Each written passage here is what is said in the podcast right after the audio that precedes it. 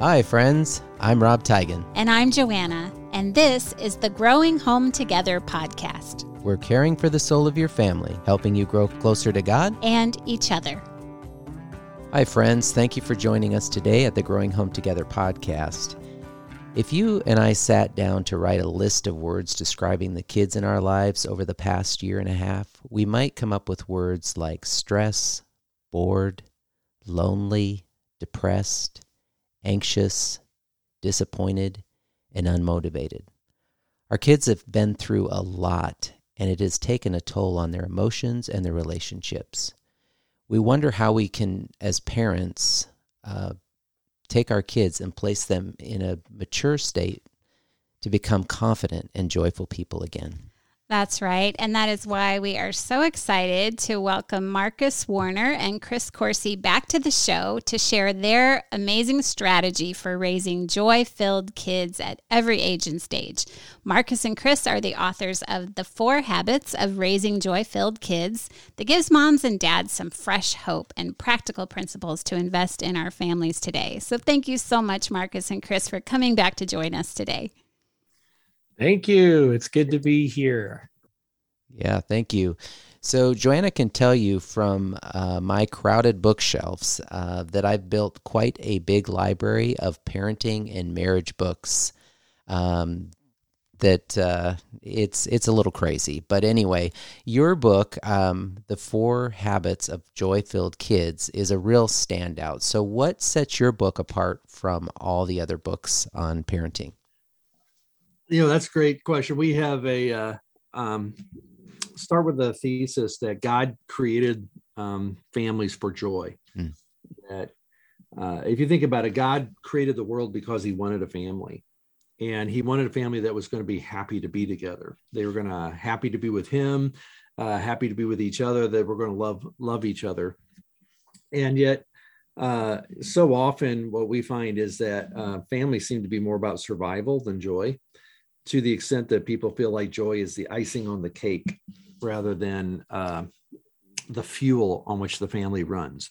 So we're trying to change the paradigm here. And that is that uh, rather than looking at joy that random as something that randomly happens now and then and we don't know why, looking at joy as actually the fuel that makes the family work and that there are strategies that you can use to make sure that that fuel stays you know flowing throughout our our family life that's right. You know, Marcus and I often say when we're speaking on on our books is really, you know, joy is not a luxury item on the menu. You know, joy is actually foundational to both who we are in Christ as well as, you know, in our families and our communities. Like joy should be foundational in our relationships and and we define joy as just we're glad to be together. So we should be a people who are not only glad to be together, but we get back to joy when things go wrong uh, during the hard stuff that joy is just foundational uh, for our well-being for our walk with christ as well as just in our relationships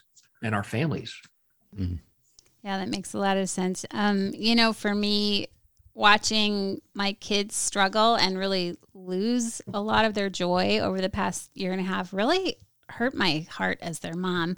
I mean, we had a couple kids who lost their jobs and they were going broke, and we had kids who were feeling pretty lonely and isolated. And we've had um, a couple of our kids who've had to deal with some pretty real mental health issues without easy solutions. And if I have ever been aware of my limits as a mom, it's been in this season. And with that has come I think, a fair amount of fear because I can't be everything that I want to be for my kids and I can't protect them from pain.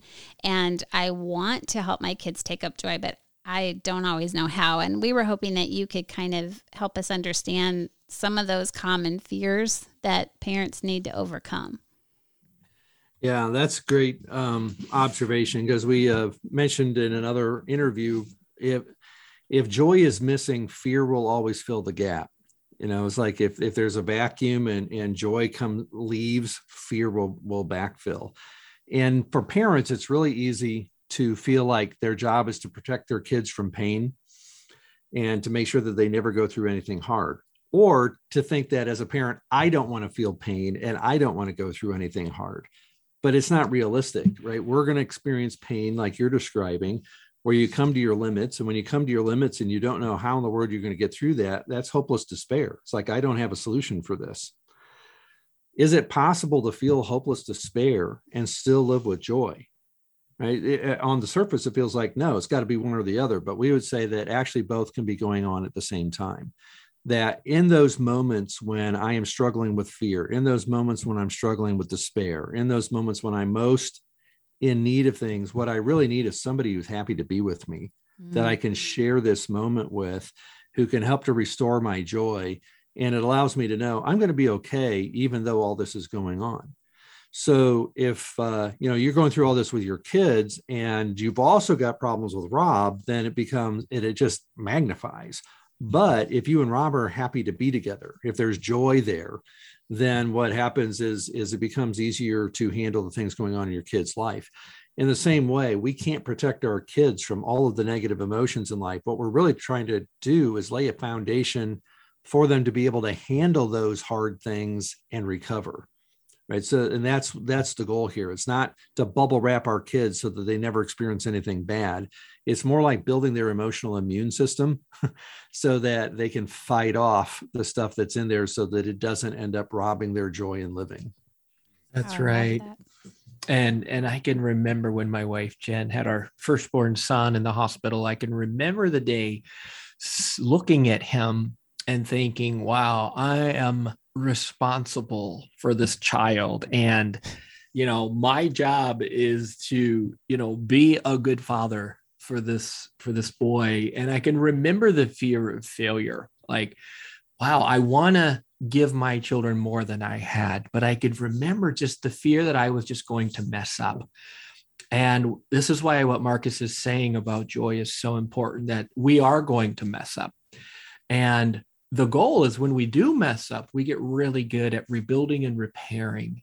Uh, but I think a lot of parents feel that that that pressure, that weight, that wow, I have to do this, and we, out of the fear of failure, for example, we try to overparent, and maybe we work too hard, and or we just you know don't work hard enough. Maybe we underparent, and that fear can really rob us. And so we hope with this book that that parents will actually find some hope and find some encouragement and really find a language that you know what parenting is hard it is scary um, for lots of reasons but as we actually focus on building joy whether we're mad glad sad hopeless whatever the conditions are we can learn to hold on to joy and return to relational glad to be together joy. And that actually gives us strength. And just just yesterday I was interacting with my sons and um, I was just had a great discussion with my one of my sons and he said, "Daddy, you're doing a good job." yeah, and it surprised me. It's kind of out of left field, but it, it was life giving to hear that from my little boy because you know there's a lot of times as parents we just feel like we just see that we're messing up and and what marcus and i want to do is really validate you know, parents, yes, parenting is hard, but you're doing a good job and learning to build joy, learning to have this language uh, really does make a big difference in our families. And it's an important message for every parent to hear. Yeah. Yeah. And I, I love that you started kind of giving that example of when your child's born, because that is a perfect example of how you kind of hold the weight of of the mm-hmm. responsibility and the joy at the same time, you know? And yes. uh, so I like that. One thing that really grabbed my interest in the book was how you connect joy to maturity in our kids. Can you explain a little bit about the connection uh, between those those terms? Yeah, we actually uh, would define maturity as the ability to endure hardship well. Okay. So the question then becomes, well, what do you mean by well? and largely the ability to endure hardship well means i can go through hard things and still get and still live with joy. I can still find things to enjoy in life. I can still enjoy being with people. Um, i can still go through through this. If you don't uh, my my capacity to endure hardship well is directly related to my capacity for joy. And so if uh, if I am find it easy to connect with people relationally, um, and I'm not talking about introvert extrovert here. Introvert extrovert, I think, is just a matter of how many people I connect with simultaneously. but the uh, uh, you know, introverts are very relationally motivated. They love being, but they tend to like to be with one or two people, not with a whole crowd. And in the same way, we're looking at that. We're all looking for ways to handle life. Um, and one way to put it in concrete terms, trauma can be defined as feeling all alone in your big, overwhelming emotions. So when if you've got to go through something hard and you feel all alone in it, in it, your emotions escalate. And uh, if you, uh, in fact, you can go through suffering. And if you know somebody's happy to be with you as you're going through the suffering and you're all happy to be together, that suffering doesn't necessarily become traumatic. But if you, uh, if you go through suffering and there's no one to share it with you and there's no no one to bring you joy there's no one to go through this and you're happy to be together then that that's when suffering becomes traumatizing.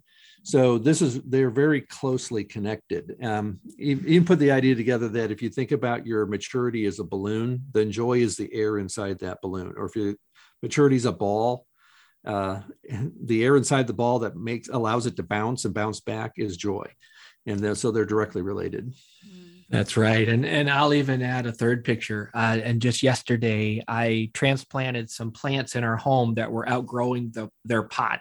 So I bought, um, found a big bag of this organic soil and some larger pots. And I was just transplanting these plants. They just, they outgrew their their previous home we might say and so i put them in a bigger pot and put a lot of this nutrient rich soil uh, and I watered the plant and I put it in a great spot on the counter w- with a window where the sunlight comes in.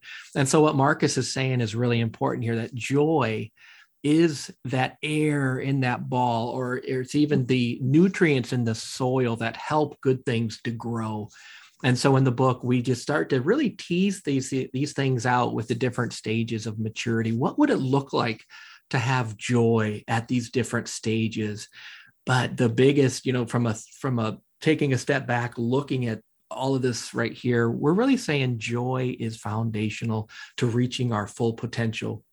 So joy is a relationship where we are glad to be together. And this is in our families, we're glad to be together. We return to being glad to be together when there's disruptions and conflicts. And we even have a God who's glad to be with his children. So this is a this is a topic that really is life giving for families to start to both embrace and talk about and work toward. Yeah, absolutely. And, and, I know everybody's heard the old saying that parenting doesn't come with an instruction manual, but you are totally proving that wrong because you have mm-hmm. created a mini manual for us that offers this simple model that is proving to be quite effective for the parents who use it. So, can you just lay out for us what that model is? Uh, certainly the um, the model's ABCD. Try to make it easy to remember, right? and it uh, basically the um, ABCD represent four habits that go from the right brain over to the left brain in terms of their primary area of function. And so A is attune, and the idea of attunement is to read body language.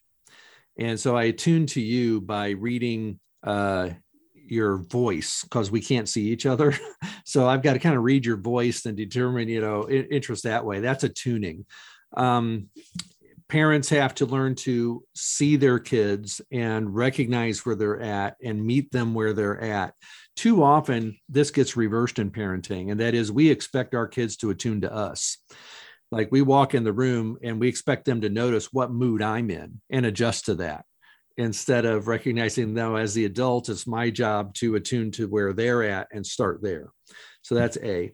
B is build bounce and that is let's um, let's stay relationally engaged with them as they recover from hard emotions.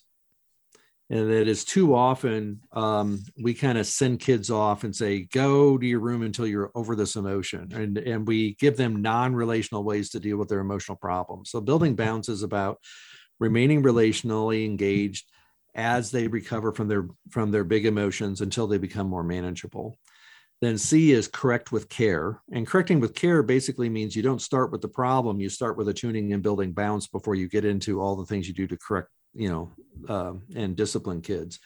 And then the D is develop disciplines relationally.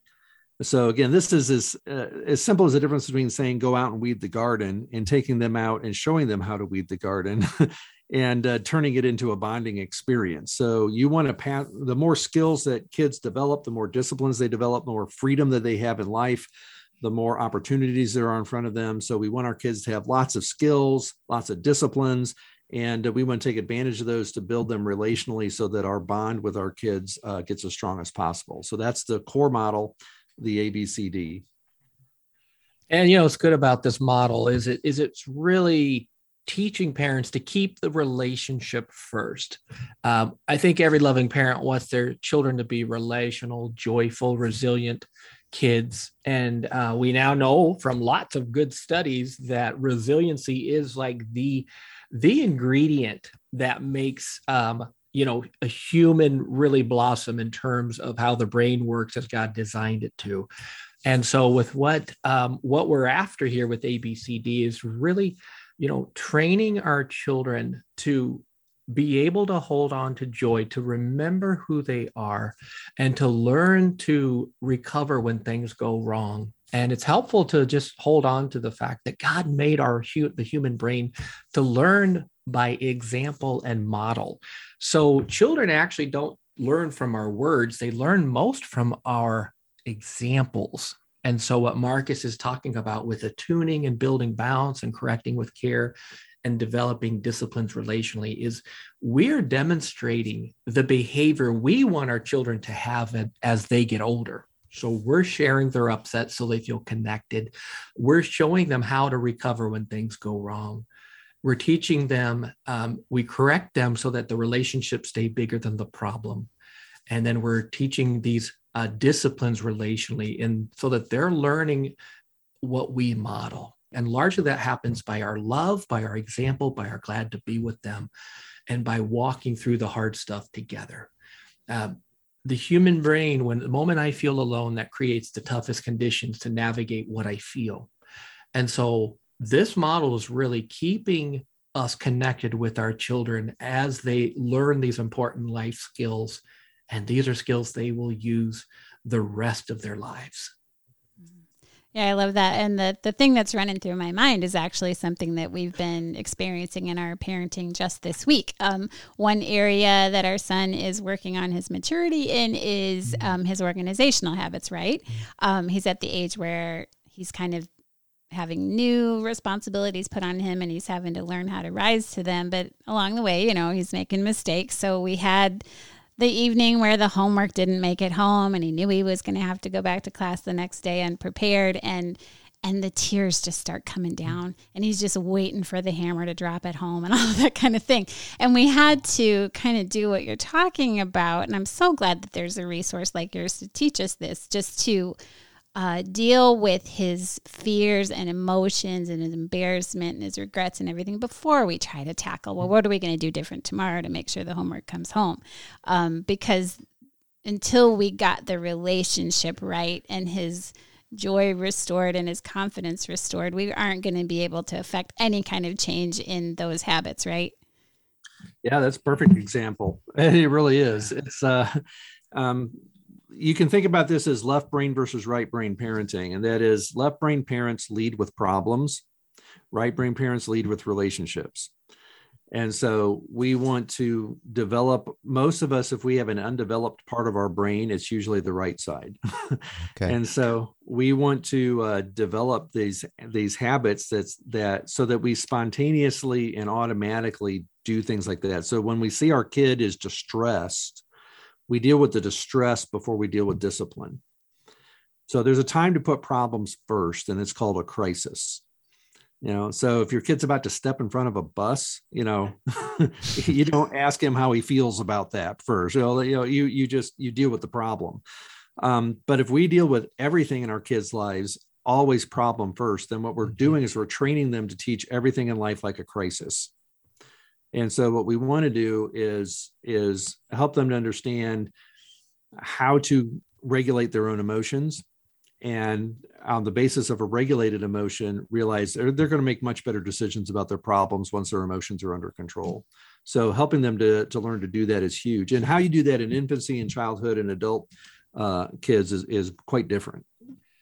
Yeah that's right. And we really we really unpack that in the book and and i quickly can see the times that i miss this with what marcus is talking about were the times i lead with the problem first with my children. And a consistent response with my kids when I lead with the problem first is Daddy, you don't see me, or Daddy, you don't hear me right now. Um, common response when I start with the problem first. Children do not feel seen, heard, or understood. But when we start with the relationship first and then navigate the problem, they feel seen, heard, and understood. And now they're going to be in a really good position to learn whatever lesson we want them to learn. But when we start with the problem first, we're making the problem bigger than the relationship.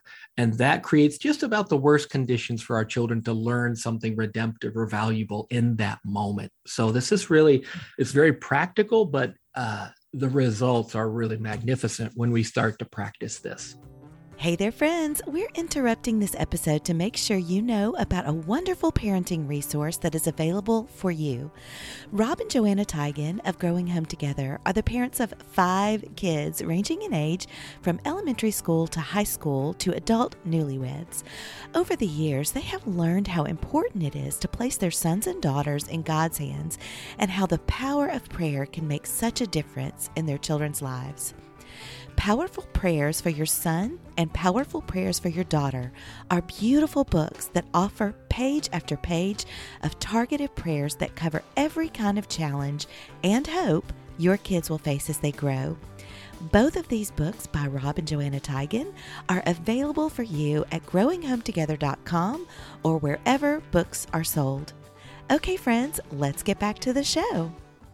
I think Joanna and I are going to have to have five more kids so we can practice these again. but yes. um, but what I appreciate, but I think we have to remember, or at least I do, that that that feels very countercultural. So you do mm-hmm. have to lean into relationship because I think we're we're so taught to focus on the tasks and getting the tasks done and tasks at hand. And so I I I love how you've simplified this ABCD idea so that we can um, put the relationship 1st mm-hmm. um, and not but but it it does take us stopping and and being intentional about that and doing some of these practices because I think everything around us is telling us to focus on getting the tasks done instead of putting the relationship first. And you had mentioned a little bit about um, kind of the different how we approach that is different with each kids. And so we have five kids ages 27 down to 10 and so i am learning that yes parenting our young adults is much different than parenting our grade schoolers. So can you maybe explain a little bit more about some of the key differences between parenting babies or kids or adults? Yeah so the uh, you know at the infant level um, babies can't handle their emotions at all right? They, so we don't expect them to. They can't tell us what they're feeling. So when you, with babies, it's really easy to see. I have to attune to what my baby's body language is. Why are they fussing? Why are they whining? Are they happy? You know, do they need a break? What's going on? Uh, it's all about attuning to what's going on in their life, reacting to that. And then when they are upset, I have to comfort them. I've got to do all of it, right? They cannot comfort themselves at all. So in the infant stage, you know, this is again where I am doing everything for the baby so that the baby learns, uh, begins to learn these skills by seeing them modeled. Um, they're not learning any life lessons in infancy. okay, so we don't say, well, they, we need to let them cry it out so that they don't get, become spoiled. That's not going to happen. You can't spoil a baby. So the uh, um, we go into the toddler years and what's happening in the toddler years which we include in those mm-hmm. infant years is that for the first time their brain can go from feeling fear to feeling terror you know from feeling anger to feeling rage right? They can feel really big emotions. So that's why we call them the terrible two so like right there around 18 months of age to about three years of age they're experiencing extremely big emotions. So as parents if we are problem first parents during the terrible twos we're just going to be fighting constantly. So, what we have to learn to do is to meet them, attune to the emotion that they're feeling, help them bounce back from that emotion, and then deal with now what's the right way to handle that emotion when it comes up. We correct third. Too often we've we've we lead with it. And then as you get into the uh, child years, which are uh, those are the years where I am now learning how to take care of myself. So in the infancy, somebody else is taking care of me. In the child years, I'm learning to take care of myself. So I go through potty training. I'm learning to feed myself. I'm learning to dress myself, right? But uh, and, and as I go, I'm learning how to regulate my own emotions. So what I'm doing as a parent with my kids is I'm meeting them in their emotions and now I'm helping them figure out what are the words that explain what I'm going through. How do I help them regulate themselves? So we call that co-regulation. We're working together with them to teach them how to begin regulating themselves. And the goal is by the time they become adults, they've been recovering, you know, bouncing back from hard emotions over and over again for so long, it's pretty commonplace for them. And that makes that transition into the adult years at puberty much easier. If somebody hasn't learned these skills by the time they become adults, the reality is they're going to become addicted to something. It's just a question of what right? They're going to be stuck as infant as emotional infants and emotional children and they're they're going to lack the maturity and the capacity to deal with an adult world. And that's going to create all kinds of problems. And that's really the maturity crisis that we have in our our culture today. And that is we have a bunch of adults who have never successfully navigated the infant and child level tasks when it comes to um, learning emotional regulation. So there's a, a, mouthful, but that's kind of the, the the gist of the difference between the uh, three stages. Infants, we got to do it for them. Children, we're teaching them how to do it. Adults, we're kind of coaching them through the process of of fixing their own problems. That's right. Oh, good. I was just going to say, as parents, we quickly realize the areas where we need a little bit of growth because I can remember when my infant was throwing a temper tantrum in that window that Marcus is talking about, with the the brain's amplifiers turned on, and so anger goes to rage. And I can remember that helpless feeling of wanting it to stop. And you know, I could I could handle it for a while, but then I would reach that point where I go, my brain goes, well, I don't quite know what to do here and so it really helps to understand this that as parents, we can also learn these important skills that we talk about in the book, and we can grow our joy so that we can better um, help our children be able to manage what they feel. Because at the end of the day, this is really about can I manage what I feel?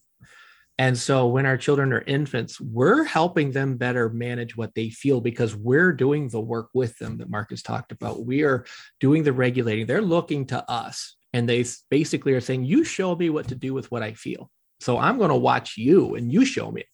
And for children, it's like, okay, let's do this together. And I can remember those times interacting with my children at the child stage. And, you know, they they're learning how to do this on their own, but they're looking to us as the parents to kind of coach and guide them as they learn. And basically their brain is saying, hey, all right. Now how do i stay myself while i feel this big feeling? And and that's what it, we're as parents we're helping them to walk out. And then when our children become adults now they're really the ones that's that's walking it out. We're there if they need them but they're going to walk out what they've learned. And it's really helpful to have this lens because at the end of the day my brain has to learn how do i better manage what i feel and as parents, where we find those places in our character that might need a little bit of help or some growth, we can connect with other parents. And hopefully, uh, we, you know, that's one of the reasons Marcus and I wrote this book so that parents have a language for what's happening and what's needed so that they can also connect with other parents who possibly um, you know, Joanna and Rob, you might ha- you have those skills where I don't. So I could spend time with you hearing your stories and how you handle the hard stuff. And that actually gives my brain some of the tools and resources to help me better navigate uh, the the journey at these different stages of life. Yeah, that's that's encouraging um, because uh, and it it's your your book offers hope in that way. I think because I'm linking it as we talked earlier about maturity, and I know oftentimes we come in and it's helpful to be able to say rather than getting anxious when my kids are dealing with something that maybe I don't want to deal with or don't know how to deal with. And so I, you know, all the warning signs go off and I react um, to say maybe there's areas where I wasn't taught and I didn't learn maturity. And your book gives practical steps that not only I can pass on to my kids, but that maybe I can be honest and say maybe I didn't didn't learn this growing up, and I do need to mature in this area myself, and I can help my kid mature as well in the process. So it's it it mm-hmm. gives gives a lot of hope in that way. Mm-hmm. It does. It does. Um, I was just thinking back to um, earlier in our conversation when you mentioned trauma and the connection between trauma and uh, having someone present with you. And, and I just have this memory flooding my head about when we were foster parents and we were taking care of this little baby. And I remember on the very first night that the baby was in our home, um, w- waking up hungry in the night in just such a completely hysterical and terrified state. And I was shocked at the level of emotion around just the simple problem of being hungry. And so we noticed um, that was night after night after night. And then after about three weeks of consistently dropping everything and running to the crib and picking up the baby and providing the meal and the holding and the soothing and all of that, all of that night uh, fear and terror just sort of melted away. And I was hoping that you could. Um, maybe even help me understand what was going on there a little bit better and just talk about what is the impact of our physical presence with our kids. You know that's actually a uh, wonderful illustration of the exactly what we're talking about. So there's multiple things going on there.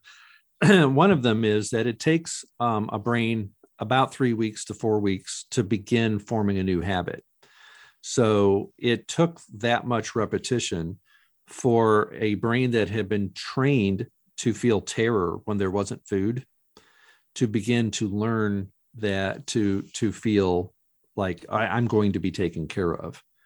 And so part of it is is that we think, oh, we do this once or twice and they'll figure it out. We don't understand that a part of their the, of that foster child's brain literally didn't grow and so it's going to take more than a couple of days for that part of the brain to grow. It's going to take weeks. It's going to take months, right? There's going to be um, traditionally uh, kids who are raised in, in, in orphanages don't get their the relational bonding that they need, and so the relational circuitry in their brain is way underdeveloped. And so a lot of times we think, oh, I'm just going to love on them and they're going to, it's going to flourish. But instead of my love being like rain falling on good soil, it's like my rain's falling on, on a rock. And it's because there are parts of their brain that have literally not developed yet. And so um, you were doing numerous things there to try to help them grow their capacity to stay relational when they felt hunger and that was going to take more than one or two times. That was going to take probably a good month. So that's partly what was going on there. Yeah. Yeah and you know and marcus is exactly right. And you know eh, the human brain has a bonding circuit. And the bonding circuit is really the foundation for the relational brain. And so the bonding circuit, it basically says, when I have a need, I have a need now. So for infants, you know, when they're hungry, when they want connection, they want a new diaper, whatever it is, they're cold, that bonding circuit turns on, turns on very brightly and loudly.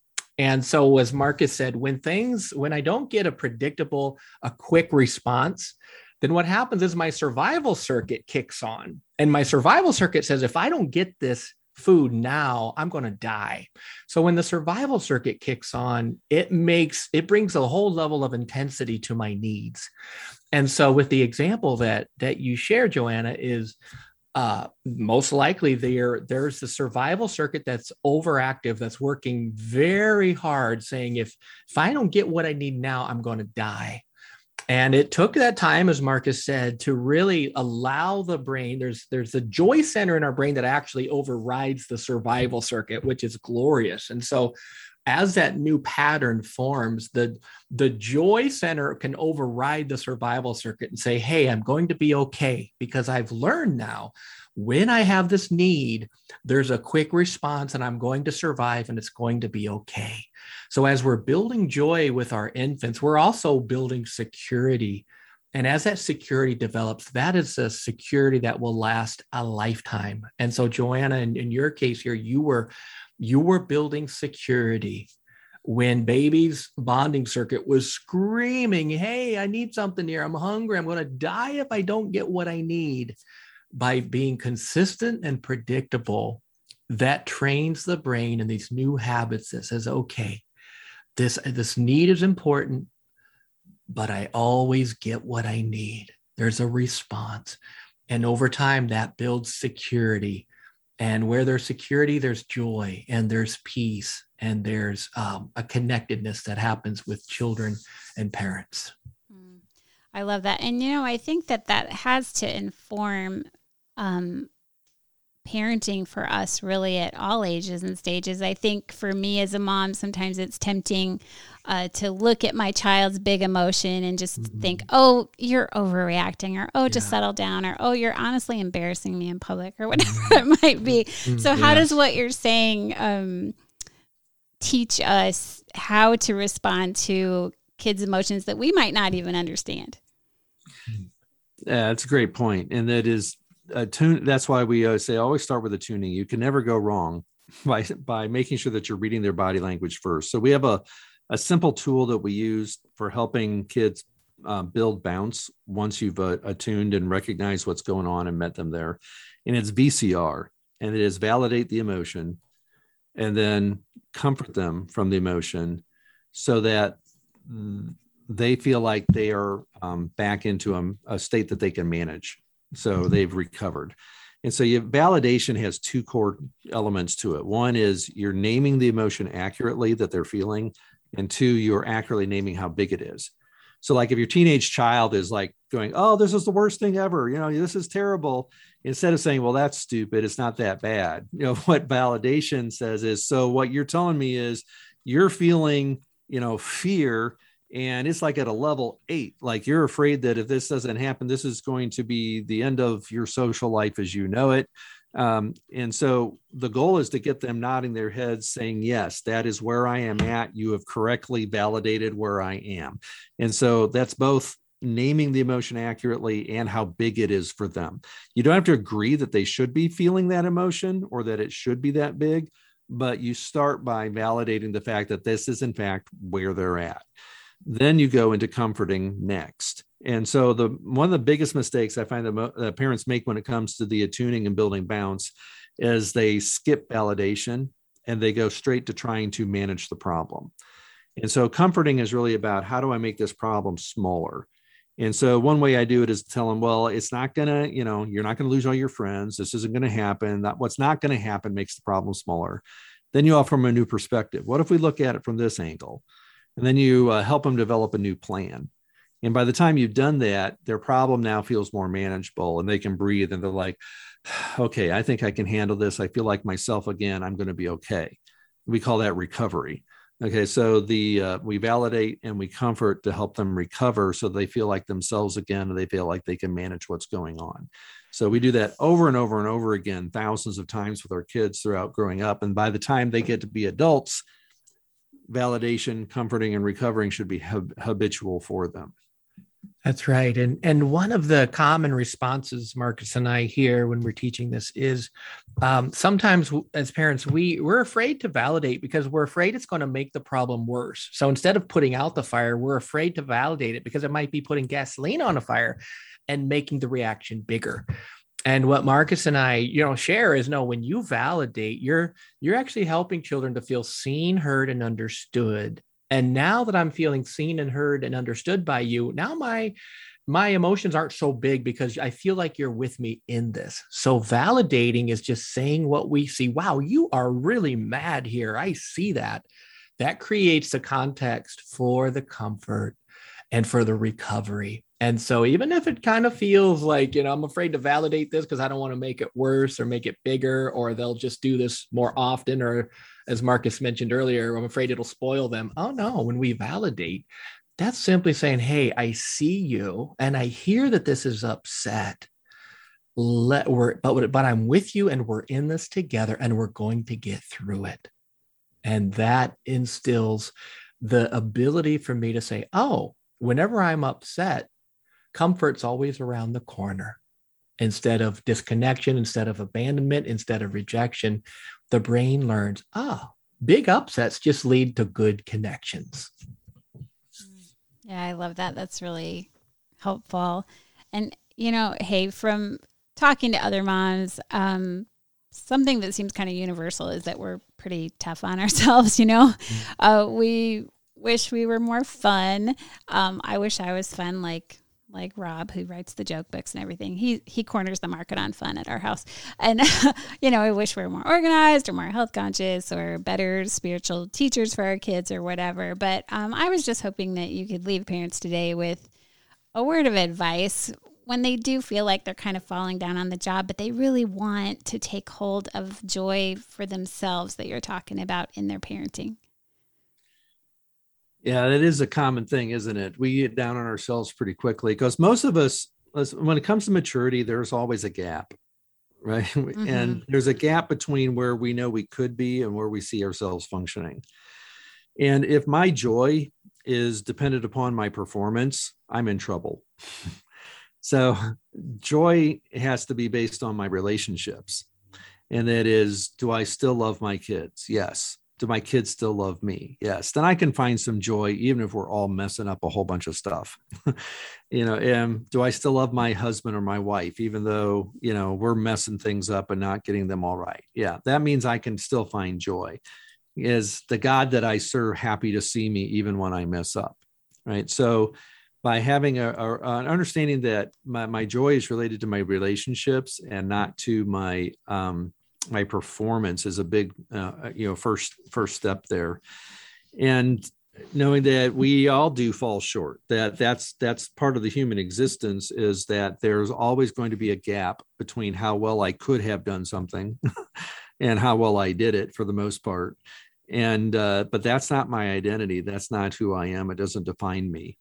And so you know part of the joy of life is learning how to be okay with each other when we're not perfect and um, you know so i would encourage people that that's not even the goal. Uh, the goal here is uh, you know it's like with my kids i make I, I figure i can make a whole lot of mistakes with my kids. The one thing i don't want to do is lose my relational voice right? I don't i, I don't want to um, lose the their trust in me.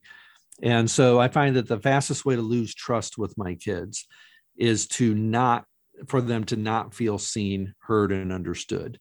And so that's why we emphasize validating so much. Um, because I think it's one of the key things that that helps us and and being quick to apologize and own it uh, when I'm not being what I ought to be and might not be uh, next week either. So we're just gonna, uh, but you know, still be happy to be together and let, we're in this together and let's just keep moving forward.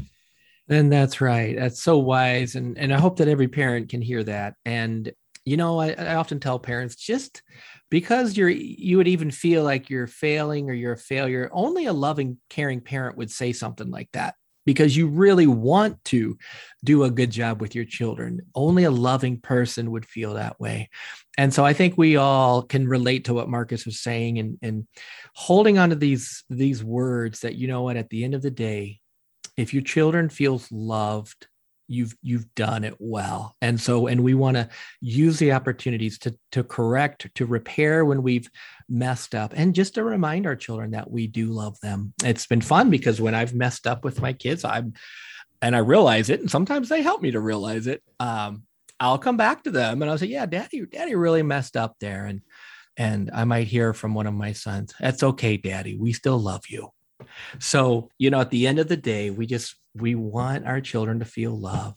Uh, love never fails, as the Bible tells us. And so, using our words and our actions to just convey, hey, even when we mess up, I still love you, will go a long way. Yeah. Uh, that's that's so encouraging, and I, I just I'm I'm sitting here listening to this and and looking at at kind of the roadmap that you guys uh, developed with this book, and I'm just amazed at God because I it just really as you put the pieces together God did wire our brains for relationship you know for relationship with him for relationship with each other and so you know my big takeaway with all the great stuff that you guys have been saying is to always put the relationship first. And and a lot of these things that we practical th- steps we can take are to learn to build uh, focus on the relationship and yes. uh, and put that first. And we're not going to do that perfectly, but um, so I just as I sit here in amazement on how God has made us and wired us, um, I would love if one of you would be willing to pray for the parents listening who uh, maybe want to start taking those steps towards joy with their kids right now. Yeah, gladly. Uh, so, Heavenly Father, in the name of the Lord Jesus Christ, Lord, I thank you that, um, Lord, you've created and called each and every parent out there. And Lord Jesus, I just pray that all of our parents would just hear the message that they are loved in your sight, Lord, and that they would see themselves and their families and their children through your eyes. And Lord, I do pray for the hope and the encouragement, the joy, the peace, all of these good things, Lord, to just be present in these parents, in these families, Lord, that everyone would just enjoy your peace. And thank you, Lord, that you're always available to guide us, to speak to us. Thank you for your word. And I just pray, Lord, each and every parent would just have a sense of you being with them, delighting in them, and uh, just saying, Well done, my good and faithful servants. And that reality would spill over uh, into their interactions with their children. Thank you, Jesus, for your tenderness to our weaknesses and your love and your truth. We bless you today just pray your peace over all the parents who are listening today. In Jesus' name, amen. Amen. Well, Marcus and Chris, I just know that everybody's going to want to learn more about you and take hold of your resources. So, where can we go to connect with each of you online? Yeah, I'm at deeperwalkinternational.org and Chris is at thrivetoday.org. And um, those are probably the best places. You can find our book at Amazon. And, uh, but yeah, thrivetoday.org and deeperwalkinternational.org. Okay, awesome. That's right.